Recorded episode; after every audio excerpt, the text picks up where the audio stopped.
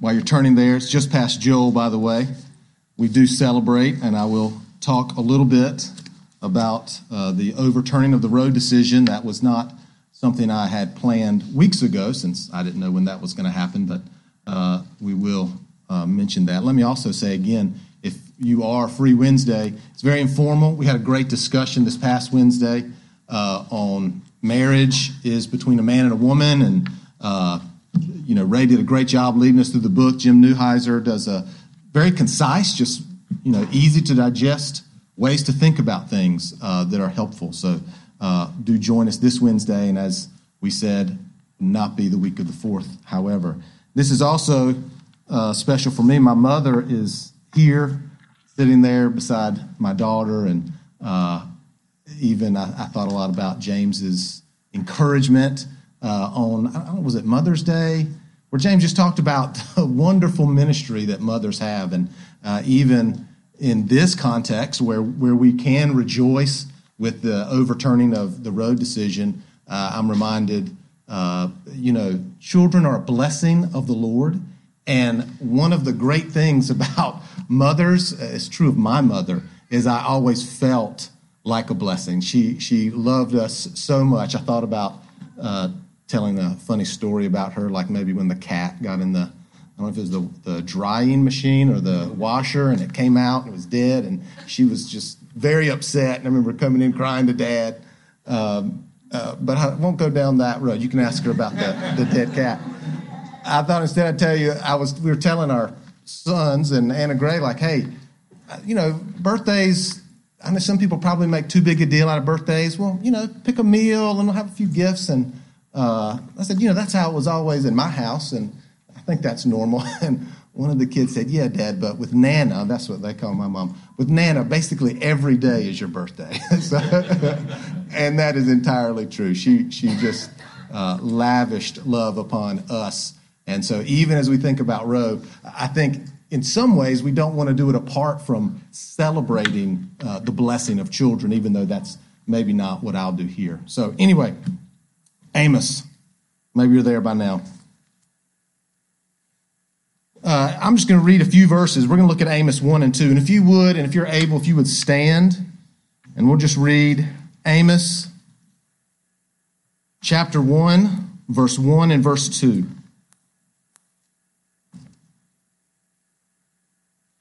The words of Amos, who was among the shepherds of Tekoa, which he saw concerning Israel in the days of Uzziah, the king of Judah, and in the days of Jeroboam, the son of Joash, king of Israel, 2 years before the earthquake. And he said, "The Lord roars from Zion and utters his voice from Jerusalem. The pastures of the shepherds mourn, and the top of Carmel withers." Lord, we pray for this time now. We don't pray that any words I have, we don't pray for any cleverness. We just pray you would show us from your word the greatness that is our God. And we pray this for help with his spirit and the confidence we have in Christ Jesus alone. Amen. All right, you can be seated.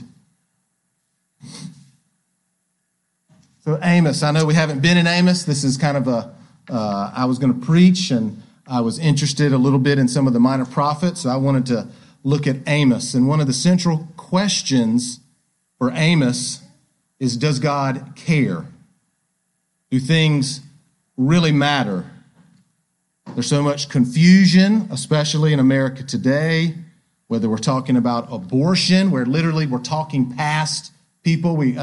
If you've followed any of the discussions on social media, the very bearings that people have miss each other. The confusion is immense. Does God care? Amos is really concerned with this question. Does it matter, or does God care because things are wicked, or things wicked because you think they're wicked, or because I do, because what someone says or how someone feels?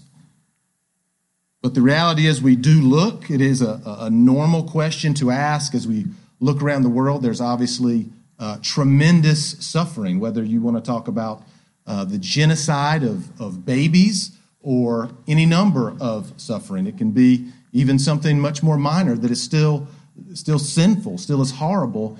And does God care, is Amos's question. Does it matter to God? The Martin Luther King speech, the I Have a Dream speech, is actually from Amos in the latter part of the book. We won't look at that, but Amos 5, let justice roll down like waters. That's from Amos. And Amos in 1 and 2 would beg the question, would you want that? Would you want justice to really roll down? The short answer to the question, does God care, is yes, God does care. But as we look at these first two chapters, we will see that means on one hand, maybe what we expect, that wickedness, ungodliness, those who raise their fists to God, that is not something that God overlooks. However, as we just saw, God is also compared to a lion. If you followed our memory verse, do you remember who else is referred to or compared to a lion as we were doing some of our memory work as a church? It wasn't God, right? It was Satan. Satan prowls around like a lion, and Amos, from the jump, is comparing God to a lion, which was very controversial. Amos is a shepherd. We'll talk a little bit more about who he is, but a lion would have been nothing good to a shepherd. So the question, yes, God cares, that may mean what we think, and that may mean something far beyond what we would at first think. If I was going to title this sermon, which I never am big on doing, but I would say something like The Problem of a Caring God. We think of a caring God as a good thing, and in some ways it is, but it also poses a significant problem, not only in Amos's time, but in our time, for all time. The idea that God cares is a problem for people, for all of us. Let's look at verse 1, if you're still with me there.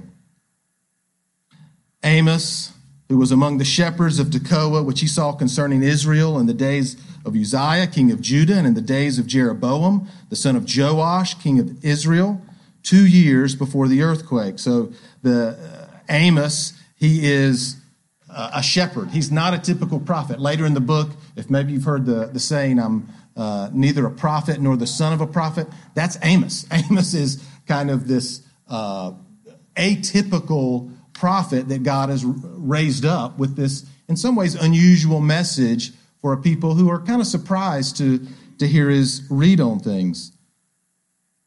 We know he's from Tekoa. He's a shepherd. Later, we also know he tends fig trees. Quite a few people think he probably was poor or common. Some say that maybe wasn't the case. What is totally agreed upon is that he's unique. He's not like other prophets. And the context of Amos's time is his audience. He's come to Jerusalem, and as we saw in verse 1, Israel, the people of God, have split into two essentially rival nations with a northern kingdom and a southern kingdom. The northern did not include Jerusalem, but it was the wealthier, probably the more dominant. And Amos is from the southern. Amos is from Judah, and he is in Jerusalem. So this kind of prophet who is not a prophet in maybe some's eyes, although he, of course, is a prophet. When he says, I'm not a prophet, what he means is, I'm not vocationally a prophet. I'm a shepherd, and yet God is using me to be a prophet to Israel. But that's not who I am. And he's from the south, and he's come to the north, and he's speaking to these people, which are the people of God. Israel at this time is actually pretty wealthy. That's part of what makes his take controversial. Assyria historically had put pressure on Israel, and Assyria was kind of in a period of decline, although not permanently. And that pressure created peace. And so the people of God were actually pretty wealthy. They were doing good. And Amos is kind of coming, and a guy who maybe doesn't have the pedigree that they need to listen to from an area that they don't respect, with a message that in some ways doesn't even fit with what they see. You know, hey, look around, things are pretty good. And yet Amos's idea, the Lord roars from Zion. There's an earthquake coming. Things actually are worse than you realize.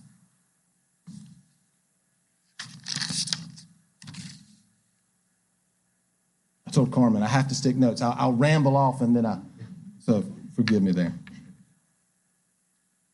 Their fear, if you ignore Amos, what's the danger for Israel? They would clearly say Assyria. They're not who they were. Things are good. Oh, I really hope Assyria doesn't rise back up. I hope they don't come back in and do what they've done to us. And Amos's view from the beginning is you don't have to be afraid of Assyria. You need to be afraid of God. You need to have a fear of who God is. And they had totally lost that. Let's look at Amos 1. So basically what I want us to do is we're going to come back to 1 and 2. This is almost everybody would say, as you look at the book of Amos, the idea of God as a lion is probably the largest banner over this short book. But we'll come back to that. Let's look first at starting in verse 3, and we'll just look at a few of these. What Amos does to begin with is he's not talking about Israel. He's actually, if you're looking on a map, he's going around Israel, and he's looking at the pagan nations, and he's saying, hey, let me tell you what God thinks about those who are opposed to God. Let me tell you what God thinks about your neighbors. And this is what Amos says about their neighbors. I'll give you two of them.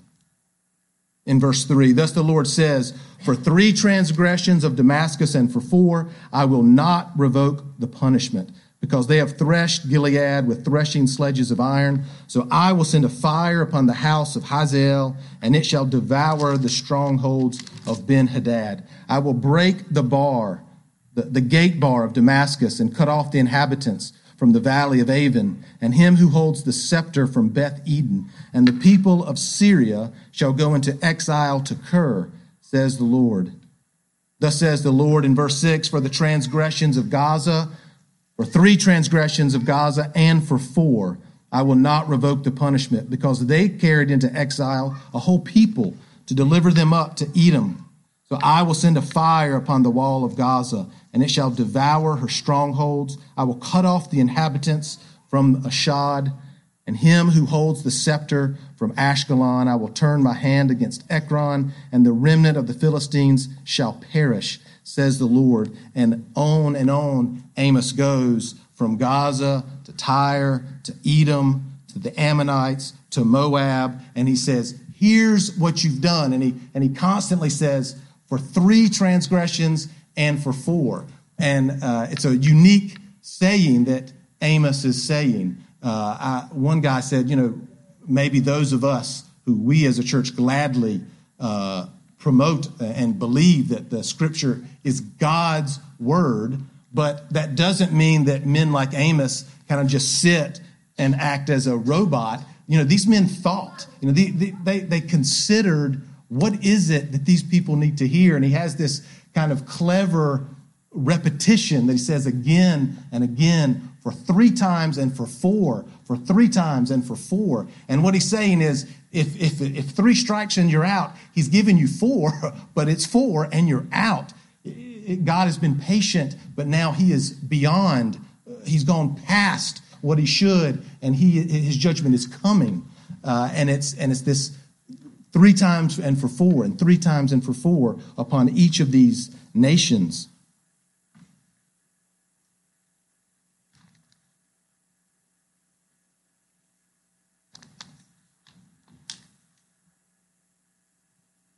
And if you look, and there's all kinds of different ways to organize the different sins, the different ways in which these people have provoked God's judgment.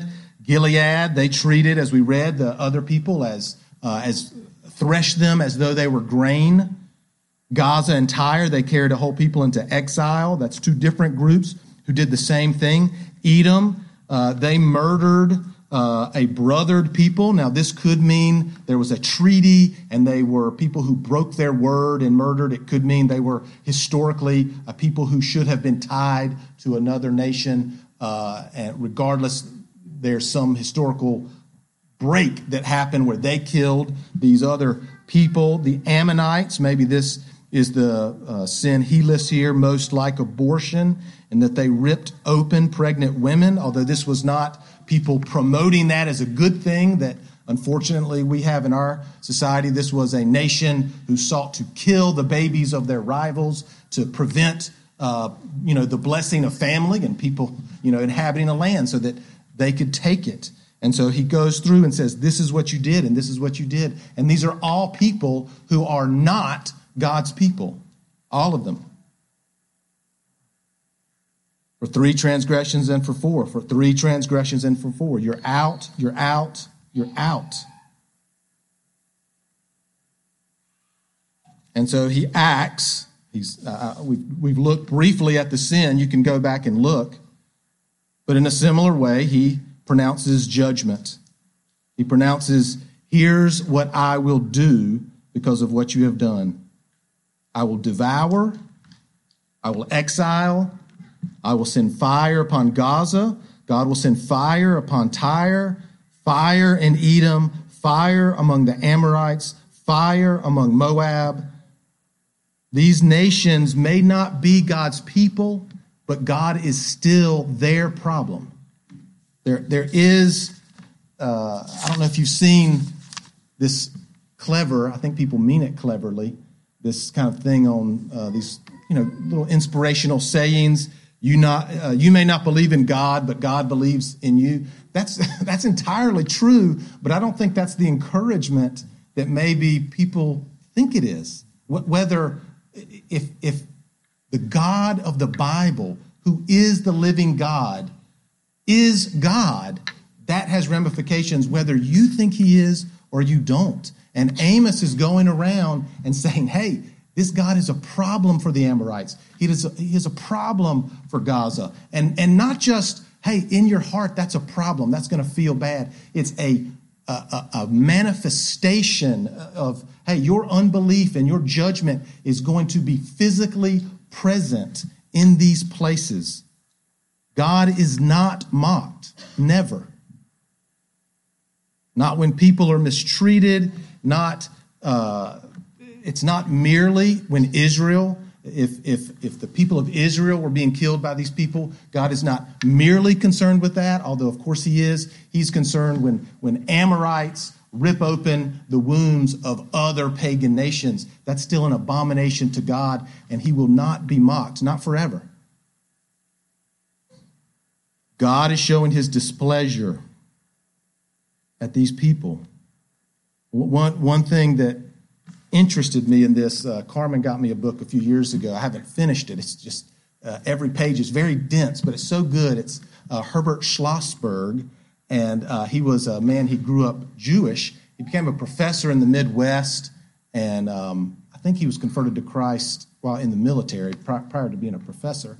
But he kind of spent so much of his thinking, how do we think about an unbelieving world? How do we think about the American context that we find ourselves? And he was extremely concerned about the paganist, the secularization that was going on in America. And this was in the 1980s. And I think back to the 1980s as a kind of kid of the 80s and think, by our standards, it almost seems wholesome. You're almost shocked at what they got away with, maybe say on television in the 80s, what would be normal. And Schlossberg is looking at that and saying, this is really scary where we're going as a people. And he would, as you think about these nations, one thing he describes, he goes through things like history and economics and humanism and just the way in which we have just the water we swim in our culture, these ideas creep in that we don't always think about. And in nations, he says, historically, the way we analyze cultures, the way we analyze our culture today tends to be in these kind of frameworks like healthy, it's an aging, maybe it's a dying society, or maybe it's a thriving society. But we have these kind of metaphors that because it's so common in maybe academia or whatever, it shapes how we think about history. And he says, but biblically, societies are either under judgment or they're not. And there's no such thing as a thriving society.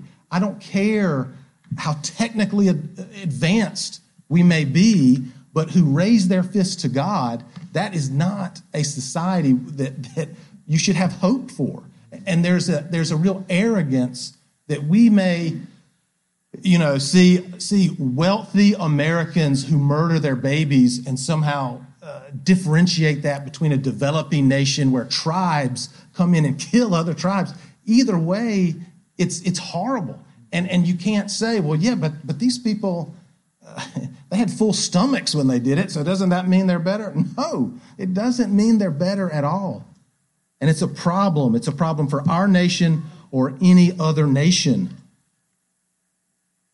The other point he made that I think about, and this isn't necessarily specifically talking about idolatry, but we do see that these are not the people of God, and that idol worship, idols aren't real, right? We do know that they're not real, and yet idol worship totally shapes people. Just because their God is fake does not mean there's not real consequences for a people who worship false gods. Because, of course, what you worship sets the tone for all manner of things. We do rejoice. We can rejoice that in at least in some small way, our nation has seen fit to say, hey, maybe abortion is not a right that everybody has to do. Maybe we shouldn't just be outright celebrating it. Maybe we should allow states to decide for themselves. I mean, that's an improvement. That's not crazy.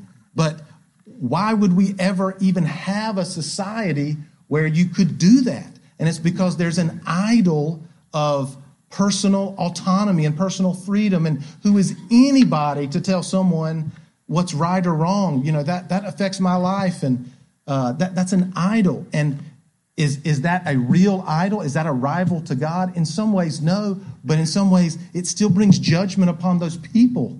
And so, as I think Tom Askell has said, something like 65 million babies have been aborted and murdered since the Roe decision in the 70s. And so we thank God that has been overturned. But no matter what it is, abortion, some other thing, there is no shaking a fist, tiny fists shaking against a mighty God and think God will just endure forever. It's not going to happen. Even now, people are given over to that God, by that God, to those sins.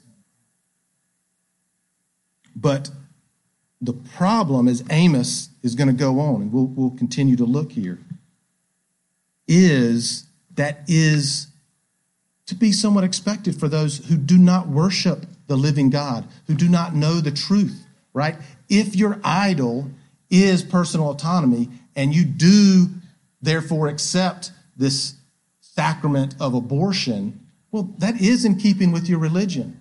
And what Amos is doing is he's going around and saying, and again, he's talking to the people of Israel. He's saying, look at what they're doing, and look at what they're doing, and look at what they're doing, and look at what they're doing. And the people of Israel are like, yes, we didn't think we liked this guy from Judah, but maybe he's okay. We like this guy, but he's not doing this so much as he's putting a bullseye on Israel. As one guy said, he's tying a noose around the people of God because he's saying they are like that because they worship these false gods. Of course it's going to lead to all these things. But you have the law. We are God's chosen people. Why would that be so here? It should not be. Look with me at chapter 2. He goes around nation to nation through chapter 2, verse 3. You can see the end of verse 3 in chapter 2. I will cut off the ruler from its midst. I will kill all its princes with him, says the Lord. By the way, hopefully, if you were in Israel and you were hearing this, in one sense, maybe you did say yes and amen, but when you hear the judgment, I can't help but wonder, would there not be some pause and say, oh, hang on. Maybe God's caring means more than what I thought. In verse 4, thus says the Lord, and this is a judgment on Judah. Remember, Judah and Israel, two separate nations. They're still the people of God, and yet they've been divided. Thus says the Lord, for 3 transgressions of Judah and for 4, I will not revoke the punishment, because they have rejected the law of the Lord. Nowhere else do we see the law of the Lord in those other nations. Those nations didn't have that. They did. Because they have rejected the law of the Lord and have not kept his statutes. Their lies have led them astray, those after which their fathers walked. So I will send a fire upon Judah, and it shall devour the strongholds of Jerusalem. Thus says the Lord, for 3 transgressions of Israel, and for 4, I will not revoke the punishment, because they sell righteous for silver, and the needy for a pair of sandals. Those who trample the head of the poor into the dust of the earth, and turn aside the way of the afflicted. A man and his father go into the same girl, so that my holy name is profaned. They lay themselves down beside every altar on garments taken in pledge, and in the house of their God they drink the wine of those who had been fined. Yet it was I who destroyed the Amorite before them, whose height was like the height of the cedars, and who was as strong as the oaks. I destroyed his fruit and his roots beneath. Also, it was I who brought you up out of the land of Egypt and led you 40 years in the wilderness to possess the land of the Amorite. And I raised up some of your sons for prophets, some of your young men for Nazarites. Is it not indeed so, O people of Israel, declares the Lord? But you made the Nazarites drink wine and commanded the prophets, saying, you shall not prophesy. Behold, I will press you down in your place as a cart full of sheaves presses down. Flight shall perish from the swift, and the strong shall not retain his strength, nor shall the mighty save his life. He who handles the bow shall not stand, and he who is swift on foot shall not save himself. Nor shall he who rides the horse save his life, and he who is stout of heart among the mighty shall flee away, naked in that day, declares the Lord. Let's look at 2 more verses in chapter 3. Hear this word that the Lord has spoken against you, O people of Israel, against the whole family that I brought up out of the land of Egypt. You only have I known of all the families of the earth. Therefore, I will punish you for all your iniquities. So this is the shift. We talked first, in some ways, the world. How do we think about the world? And we should. We should think about the world. But as the people of God, we have to give serious thought to who God is if we consider him our God, if we are to be his people. So Amos is now shifting from the world to the people of God. The noose has been tightened, and I'm sure the amens maybe had ceased because he's using the same, that same phrase that maybe, you know, kind of a zinger against your enemy. Maybe you like that. You know, maybe that sounded really nice when somebody put them down. Just had a for 3 and for 4. And you just, Amos phrased it in a way where you just kind of stirred you in your gut. Yeah, get them. And now he's using that exact same phrase, but it's from the people of God in a way that totally would have caught their attention. Hey, you're not special. You should be special, and you're not special. And this is a God who cares, and this is a God who you should have a God-honoring fear of. Uniquely, you should have it. and you don't. And they would look around. Sure, they were trying to deflect and say, hey, but we're wealthy. I mean, do you see? I mean, isn't this God's blessing? I hear what you're saying, Amos, but it doesn't exactly comport with where we are. Look at our enemies, Assyria. Look what they're doing. We're actually a really wealthy people now. And Amos says, no, this is not blessing. Where Amos is looking at them and they're saying blessing, Amos is seeing rot. And where they're seeing a bright future, hey, things are getting better for God's people, Amos is saying, no, actually an earthquake is coming to you in 2 years. And then we see all these other, as the book goes on, judgments against these people. You do not have a bright future, you who think so little of the God who did these things for you. Look, he's raised up your sons. He brought you out of Egypt. He slayed your enemies. And because you have no respect as God's people for who he is, he will come to you next. One person said, and I thought this was interesting, you cannot hide from God. No one can, right? The non-believer, but it's odd to think a church would be the place to hide from God. This is the wrong place to hide from God. It's a bad idea to hide from God in the church. Bad idea. You can't do that. It's not a hopeless message. Lions roar, right? It's not the same as a lion's attack. There is a sense in which even here, God's judgment is coming. It's a lion's roar. I don't know what sound would make your blood run cold. I can remember, we got a lot of young kids, there's like normal crying, and then there's like the cry that something's bad has just happened. And I can remember that would make your blood run when you heard the fear cry. It's like a cry with a scream, because it meant like, man, what am I about to walk into when I go to, is there like a finger going to be off? What's going to, it would make your blood, that scream. And for Amos, I just, as a shepherd, it's that you're in the night and you hear a lion roar. It doesn't mean the lion's going to kill you immediately, but it means, hey, there's a threat. There's a real threat. And Amos is coming to the people and saying, can you hear it at all? I know you're rich. I know you think you're prospering, but is there any semblance of hearing? Do you hear this roar?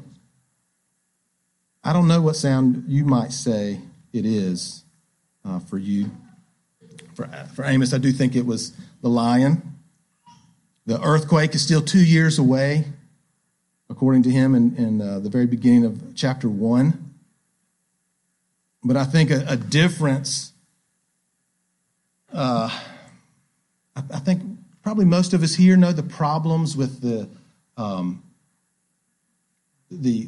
aisle walking, these kind of asking Jesus into your heart as though Christ were a ticket. And there's a number of examples you could say where coming to God is this emotional event that you get behind you and then you're good, because kind of at the heart of that is the heart, that Christianity is a heart religion. Even in kind of this graduation season, it's obviously common for us to tell young graduates, hey, go, the world is your blank canvas, go out. But the world is not a blank canvas. And Christianity does not preach a mere heart change.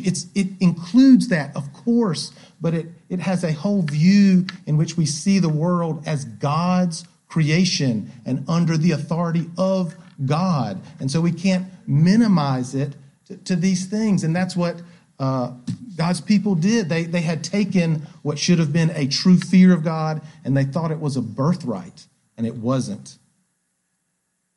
We have to see that God does care. He does care. That can mean good things, but we also have to know for those who reject God, for any of us who reject God, that's not a lotion, God's caring. That's actually a threat. God cares. It matters. When you tell your kids or when someone says, hey, this matters, right? That doesn't mean it just matters however you want to do it. No, there's an external reality to the world we live in that we, despite all the American gibberish we hear, that you don't get to create. You submit to it or you don't. The church, I think in some ways, likes the idea that this is a place to hide from God. And of course, we do want to hold out our hope in Christ. But I remember I was thinking, my brother Will was telling our boys, he was at NC State, he was a horticulture major, and they had to do this field trip to the mountains for like plant identification or something. And, this is a class of college students at a large state university, and Will and maybe one other student, they were outspoken Christians. The professor was pretty outspoken atheist, and most of the other were, they probably would have liked to see themselves as, hey, we're in the middle. We're the sons of the Christian South and the daughters. And yeah, I think the night before, as they were camping and doing this, there was debauchery and there was sin, and it's not to wink at all. And that was happening, but in their minds, that didn't make them the pagan professor. Although, yeah, this Will, he's a good Christian guy, and so that's kind of where they are. And they were doing some plant identification. It was getting later in the day, and there's like I don't know, it's either sunrise or a sunset. I'm assuming a sunset. I don't guess they got up super early. And the professor called out Will and said, the problem, Will, with people like you, is you expect more than this. You can't just enjoy a beautiful sunset. You've got to have more. And, Will's response was kind of along the lines of, well, the problem with you and your beautiful sunsets is what do you have to say about all the suffering people who they're not looking at a sunset right now? And it was this really awkward moment, right, between my brother and this professor. And the reason he was telling this story was not because it was weird for them. They knew where they stood. This guy knows, this professor, he knows exactly what he thinks. Will knows exactly what he thinks. The awkwardness was for these other students because it's like, what do I do? Am I going to be like this religious nut who is not willing to go along with this professor? Or do I go with the godless professor? But the reality is that is the choice. I mean, there is an element to Amos where he's saying there's not middle ground. And there isn't. The common comparison to Amos that people would set would be the burning bush, where Moses, you go up and you see this thing, and the God who is I am, what do? And these young people, these students, or every person today, as you encounter a God who cares, it doesn't allow negotiation. You can't come to church enough to put God in this little box that you separate over here. It's a problem.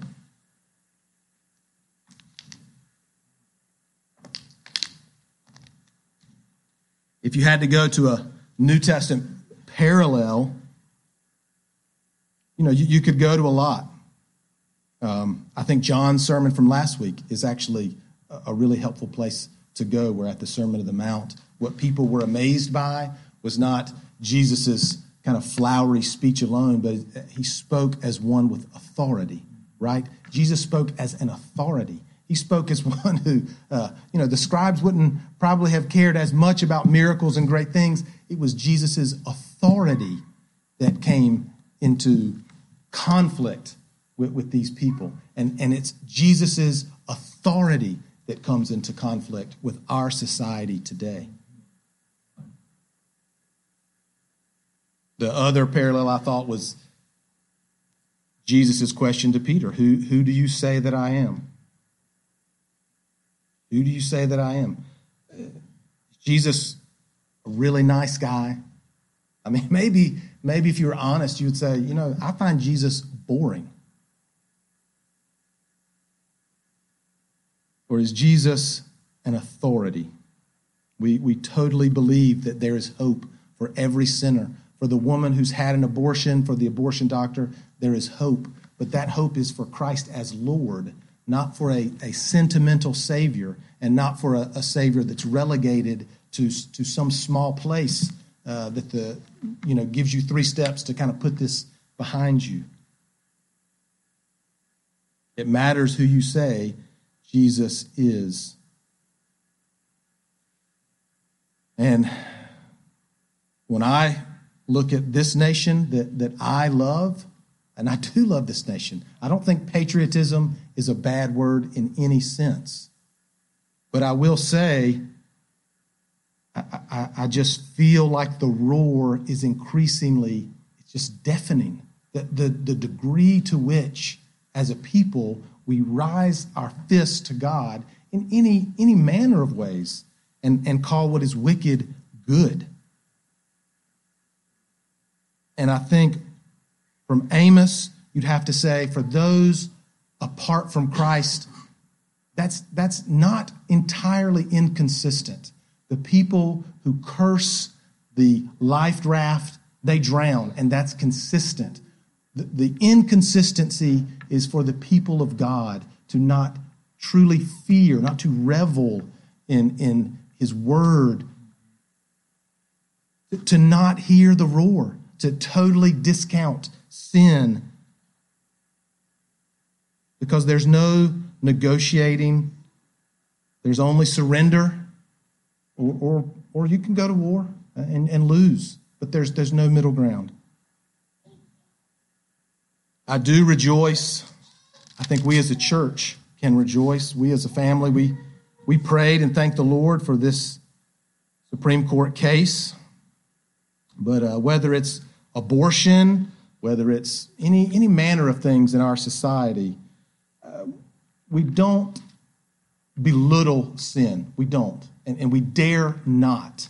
But our fear is not of abortion doctors or, liberal agendas. That's not our fear. We don't have to be afraid of that. We do want to live in reverence, in awe, in a God-honoring fear of who he is. God will not be mocked forever. Lions will pounce.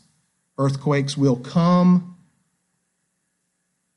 and we are those with God's word. We can say, each of us can say, I can say, hey, for 3 times and for 4, I'm past it, right? There should have been no hope for me. There should be no hope for any of us, and we uniquely are the ones who can say, and yet there is hope for us, because we are those who know that sin will, in fact, be punished. Every sin of every person will be punished. It'll be punished upon yourself. You are liable for that, or Christ will die for that sin. But those are the only 2 options. And so the millions of babies, I pray, are born healthy. I pray to have mothers like mine.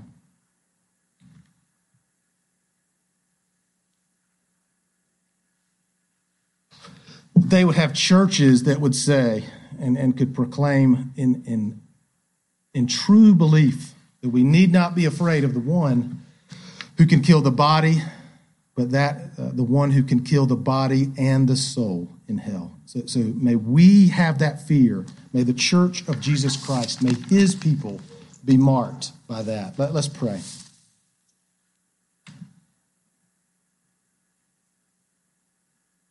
Lord, I do thank you for your word. I thank you for prophets like Amos, just uncommon men who are faithful.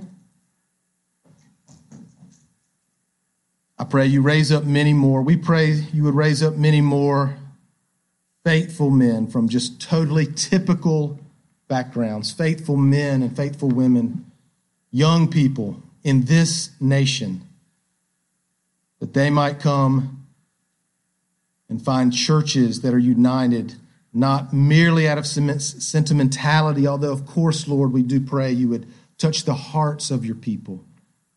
We don't want dry obedience, and yet, Lord, we do pray you would mark us, you would unite us in fear of your name. And I pray that in Christ's name. Amen.